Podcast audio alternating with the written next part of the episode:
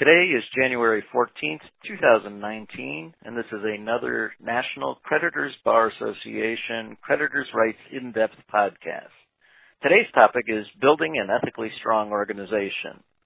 The media is replete with examples of unethical corporate behavior that has caused many to question the values and ethics that underpin the decision-making of corporate elites. In their recently published paper in M I T Sloan Management Review, Professor Katie Bailey and Associate Professor Amanda Shantz question why these scandals continue despite the clear moral and financial imperatives for ethical action. And perhaps more importantly, they investigate what can be done to change matters. Drawing on in-depth research of five organizations, they found that although leadership matters in developing ethical culture, it's the little things that count. And indeed, what we call micro-ethical dilemmas challenge employees at all levels of our organizations, including those of our member firms that are listening. So I'd like to join, have a um, welcome, and joining us today are Katie Bailey, who's the Professor of Work and Employment at King's Business School at King's College in London, and she's a fellow of the Academy of Social Sciences and sits on the editorial board of several highly ranked peer-reviewed journals. Her research focuses on human resource management, and she has published a number of books and numerous articles in international journals, including the Sloan Management Review, the Harvard Business Review, and Academy of Management Perspectives. Amanda Shantz is an associate professor at Trinity Business School at Trinity College at the University of Dublin. Her research interests include work engagement, human resource management, and ethics at work. She has published her work in several outlets and regularly speaks to managers and human resource departments about her work. She is also an associate editor of Human Relations, a Financial Times Top fifty management journal. Amanda and Katie, welcome to both of you. Thank, Thank you. you. Great. Thanks for joining us from across the pond. Uh, those of us here in the States uh, are eager always to uh, get the uh, academic research perspective from people around the world, and uh, we're happy that you've taken some time to uh, share your insights and information with us here today. So welcome to uh, the National Creditors Bar Association community. Um, so let me jump right in, uh, and Katie, I think uh, I'll, I'll direct this at you. What prompted the research on ethical organizations, and, and what did this research entail beyond sort of that, that teaser that I gave in my, my introduction there? Well, first of all, Mark, let me say how grateful I am that you've invited us along today to talk with you. I'm delighted to be here. Um, our research was really very much prompted by the U K's Chartered Institute for Personnel and Development. So this is a professional body for H R professionals here in the U K, which is the equivalent of the U S Society for Human Resource Management. And I think the C I P D were very much concerned about growing unethical behaviour in organisations of all kinds worldwide, so not just corporate organisations, but also public sector organisations, non-profits. We're seeing more and more reports of unethical practice of all kinds. We can think of many examples. We can think of Volkswagen, we can think of Wells Fargo. There are many instances like these that have made it onto the news all over the world. And I think um, the C I P D were very concerned, well, why is this happening? What, what is going on? And can, in particular, can H R professionals and other managers and leaders do anything about this? And so they commissioned us to undertake this research, looking in depth at this problem. And I think one of the things we particularly wanted to do was to go beyond just looking at senior executives. I think when we think of some of the um, examples we've seen in the media recently, uh, it's been very much the senior managers, the chief executive, for example, who will get fired. But we wanted to go below that and dig below the surface and ask what's actually going on inside these organisations. What is it that's enabling this kind of behaviour to emerge and to continue sometimes over many, many years and with disastrous results? So this was very much what we wanted to find out. And to address our research questions, we did a number of things. We first of all looked uh, in detail at the relevant academic uh, literature. We looked at evidence um, from you know, the, the press and the media. We also did a survey of employees in the U K, and then we did some in-depth case studies in five different organisations. And these came from different depart- different um, sectors. So, for example, we had a central government department, we had a nationwide retailer, we had a, a non-profit in the social services sector, uh, a police force, and then finally a construction company. And in these organisations, we did a survey, uh, which employees filled out, and we also did interviews and focus groups. so that we could try to find out from the employee's perspective what was going on. So we asked questions like, is your is your line manager ethical in the way they go about their work? Do they set a clear vision? Do you know as an employee what you should be doing in terms of ethics? And is there a clear and consistent message coming through or not? What are the barriers and what are the enablers? So these were the kind of things we wanted to find out through our research. And I think what I found, you know, very interesting leads to the, the second question when you talk about sort of daily ethical issues and the fact that it's stratified across, you know, all types and levels of employees within there. What are some of those daily ethical issues that, that you found? Well, one of the things that emerged very strongly from the interviews and the focus groups that we did was that employees face these, what we've called micro dilemmas on a daily basis as they're going about their work. So these are not necessarily big decisions that employees have to make, such as, you know, should we change suppliers or, you know, which area of business should we go into? They're small decisions that they have to make as they go about their daily work. And that what we found was that these decisions, these small decisions that employees are making pretty much as they're just going through their working day, then bounce and accumulate and create an ethically weak situation in organisations that don't match well. In particular, we found four things that really emerged in terms of these micro dilemmas. So the first one was a sense of disconnection between employees' personal ethics and those of the wider organisation. For example, many employees are saying to us things like, we're the same person at home as we are at work. When I'm at home, you know, things, certain things are very important to me, and those things don't change when I walk through the door at work.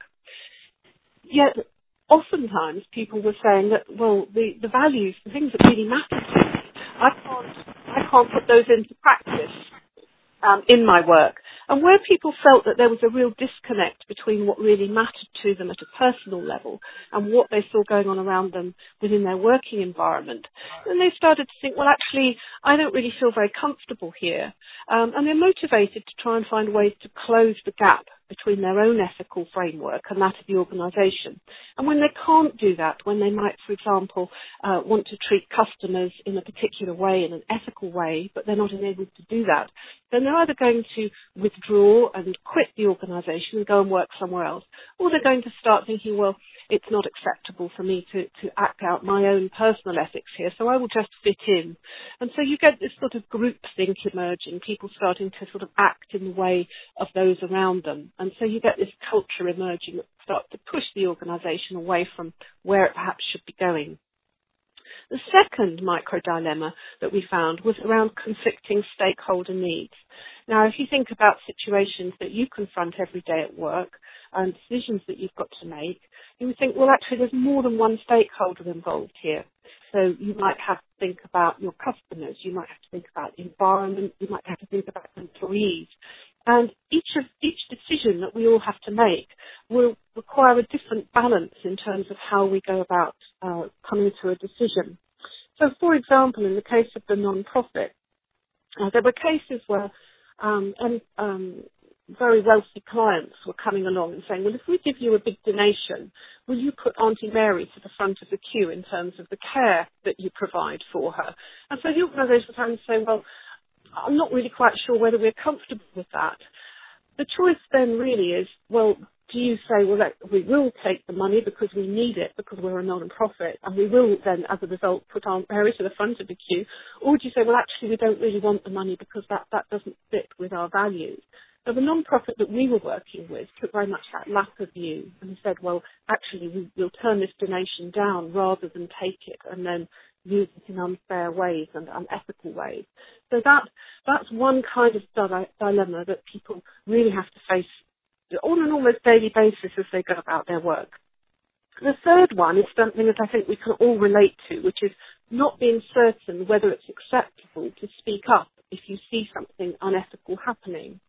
Um, so one of the people who was working in the central government department, for example, Um, she saw uh, a manager making quite a sexist comment in a meeting, and she called the manager out and said, well, actually, I don't feel very comfortable with you saying that. And she be- immediately became aware that this wasn't the done thing around here. We don't make a fuss. We don't speak up. um, and she was made to feel very bad about having having done that. And so having that had that experience when something similar happens again, of course she and probably the others around her are going to think, well, actually it didn't go that well last time, so keeping quiet is the best way of dealing with it. And so again, this, these kind of actions then start pushing the organisation further and further away from an ethical stance. And then the fourth one that we saw was very much about balancing ethical decisions versus expediency. So in the case of the police force, which we looked at, one of the challenges they had was saying, well, there are all these different crimes going on. We've got very limited resources. Where do we focus? And so inevitably, some type of crime would get downplayed uh, and the resources would be put into investigating other types instead. So, for example, there would be crimes in the area of burglary, and they would think, well, actually, we don't have the resources to deal with this. And so they would say to people who'd suffered a burglary or, or a theft that they couldn't, um, they couldn't look into it for them. And, of course, this would then cause quite a bit of distress to people who'd been the victim of crime, but also to the uh, to the police officers themselves who wanted to help people. So these are the kind of four basic ethical micro-dilemmas that we found that people were dealing with on a daily basis, Mark. And what we found was that where organisations don't handle these kind of situations well, then the whole organisation can start shifting away from ethical focus. So then, to a certain extent, if I'm hearing you correctly, everybody has an opportunity to take some form of leadership in terms of shifting that organization. And if I recall correctly from the article, there are some core components to that ethical approach to leadership. Could you talk a little bit about that? Yes, absolutely. And one of the things we really wanted to find out about was what is it that leaders are doing Um, that really makes a difference in terms of building a strong ethical organisation. And Amanda's going to talk in a minute about what an ethically strong organisation looks like. But we found that actually what really makes a difference as well is having what we call distributed ethical leadership. So it's not enough just to have senior leaders acting ethically. It was important to have that ethical approach all the way through the organisation. And I think one of the interesting things that we found out was we, we asked people to say, does your manager have a clear vision for where they want the organisation to go? And do they take into account the views of multiple stakeholders? And when we posed those questions and we plotted the answers, we discovered that only a third, so thirty-three percent of our sample of um, employees said that their leaders were what we call broad visionaries. So in other words, people who set a strong, compelling vision and demonstrated a real concern, a tangible, authentic concern for a whole range of stakeholders when they were making their decision. So Amanda, since we've been talking here about the, the ethical approach to leadership and everything, can you talk a little bit now about the characteristics that you found for an ethically strong organization and how you define those? Sure, sure. Um, uh, so let me take a, a step back here and, and maybe talk about an ideal situation. Um, in an ideal world, leaders or managers, they, they want to be able to predict what each and every person in their organization would do when they're faced with an ethical dilemma. Um, this, th- in this way, they can they can trust people because they can understand where people are coming from and how they're going to be behaving um, in situations of ambiguity. And a theory that we drew upon to help us understand how leaders can achieve this, it originates um, back in the nineteen sixties in the field of psychology, and it's called situational strength theory. It was developed by a French philosopher, in fact, named Walter Mischel.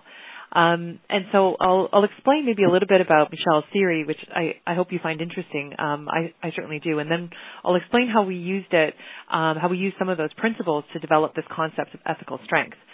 So Michel started with the premise that a personality, a person's personality is predictive of their behavior, um, but not necessarily in every situation. So, for instance, extroversion. Um, it's known as sort of a stable personality trait. Extroverts are talkative, they're energetic, they're the center of the party. Um, but extroverts, if you are one or if you know one, they don't always behave in an extroverted way. Uh, and this is because certain situational factors, they cue or they signal to extroverts that those characteristically extroverted behaviors are, are just not acceptable. So think of a, a library or a museum or even a funeral. Um, these are situations in which most would agree that a typical extrovert might not behave in a stereotypical extroverted way. and you think, well, why why is this the case? Um, and Michel's theory suggests that personality is less likely to be informative of future behavior when a person finds him or herself in what he called strong situations.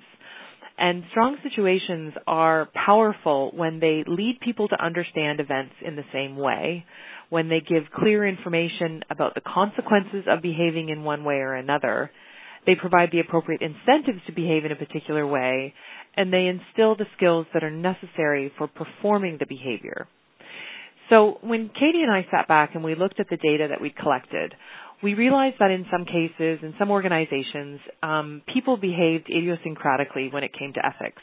So people in some organization, they drew on their own personal value system, um, their own motivations, um, and sort of their own moral compass when it came to dealing with ethical situations or even defining a situation as ethical or not.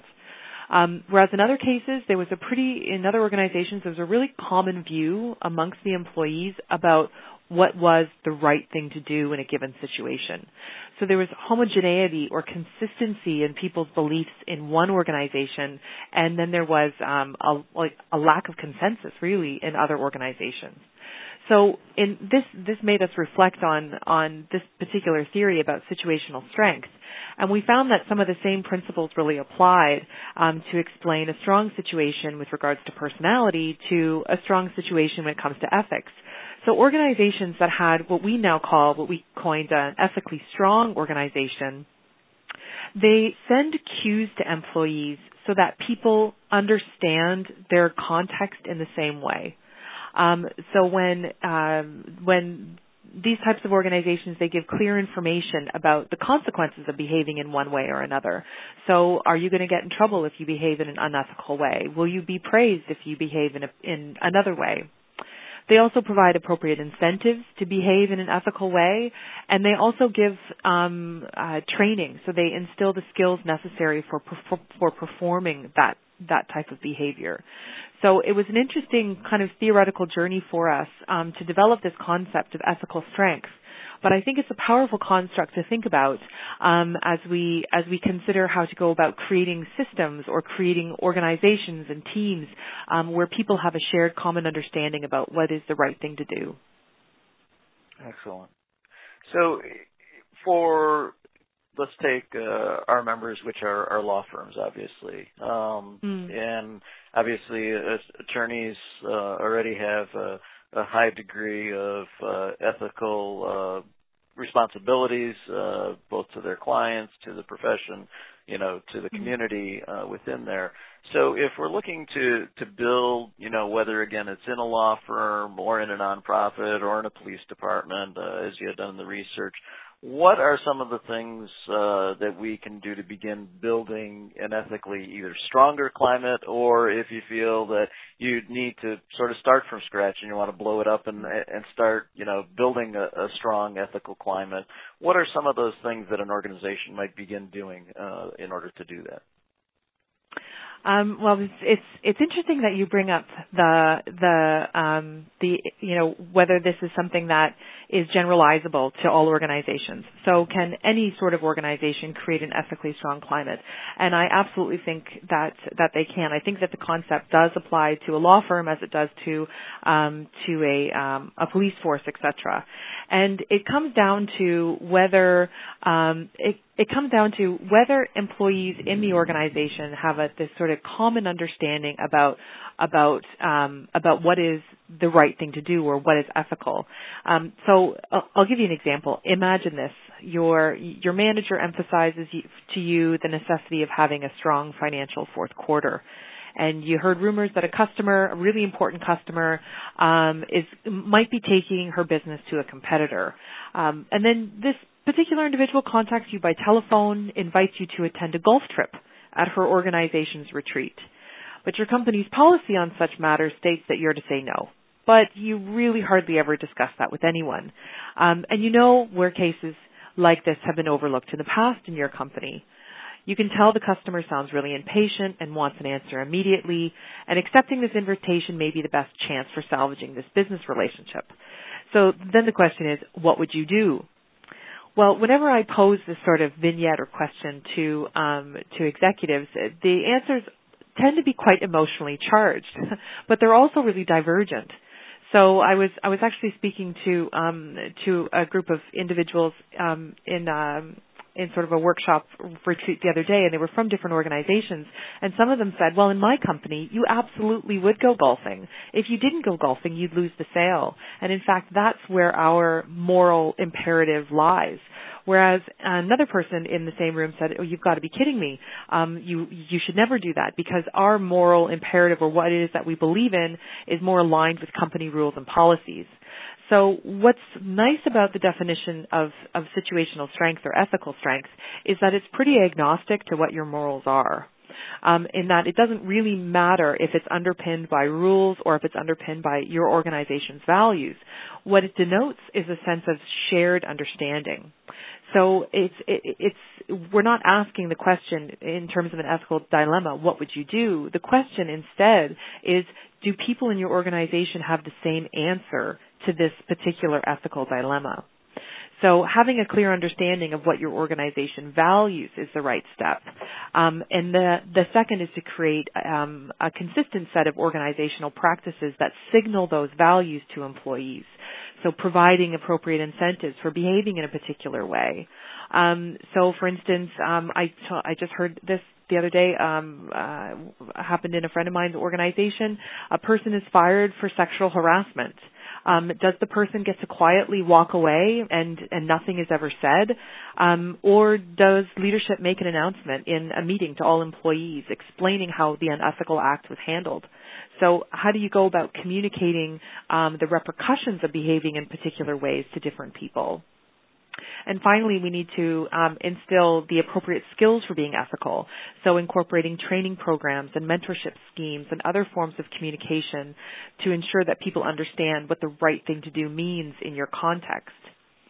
Um, I'm, I'm sort of reflecting as I um, as I'm as I'm speaking here on on the ethical, what I know about law firms, of which I'll you know quite um, earnestly admit I don't know very much, but I do know that when junior lawyers Um, enter into firms, there's a huge amount of pressure on them to stay late, to sort of um, give up their life almost to the law firm. And um, and if an individual is unwilling to do that, then they're less likely to be offered a job within a law firm. And I wonder if this is um, an opportunity for people to reflect on this practice and to reflect on on, on whether um, putting an enormous amount of pressure on people is considered ethical within their own law firm, and whether um, and whether there's a shared understanding amongst partners about what is acceptable, and whether whether human resources or the people management practices are supportive of that culture, or maybe that um, that aspirational culture. Mm-hmm. Um, so that's excellent, excellent. Mm-hmm. So we're nearing up towards the uh, the end point in our time today, and if you had uh, a parting thought and something that you'd want the listeners today to definitely keep in mind that they take away from uh, the great research that, that you and Katie had conducted and uh, have been disseminating out there uh, around this important area of ethics, uh, what might that be? I'd say it, it comes down to what you had opened the the um, the podcast with, which is um, it's the little things that count. Um, and it, you know, bit by bit, an organization can, can move towards um, sort of ethical ethical failure, or um, you know, something that, that's really going to harm the organization if it's not kept in check. And I think that when there is ethical failure, we tend to organizations tend to fire the leader. But what happens time and time again is that a new leader comes in, and the problems never disappear. Um, and that's because it's not. That's because ethics is. It might be set set out by the leader, but what the leader does is it sets the tone for the entire organization. And once that level of of either ethics or ethical misconduct becomes embedded within a culture, it's very very difficult to eradicate. And so you have this circular, um, almost reinforcing relationship between leaders, culture, and ethics, that only a really strong leader can come about and can make um, significant change. And that's why the little things count, because we need to pay attention to those before they get away from us. Excellent, Amanda. I want to thank you and Katie so much for taking time out of your busy days to uh, be able to share this with us. I know our listeners uh, will get a great deal out of it, and it's excellent food for thought uh, for all organizations, not just the members here at the N C V A. Great. Thank you very much, Mark. Thank you. You have a great day today. You too. Bye-bye now. Bye. Bye-bye. Bye-bye. Bye.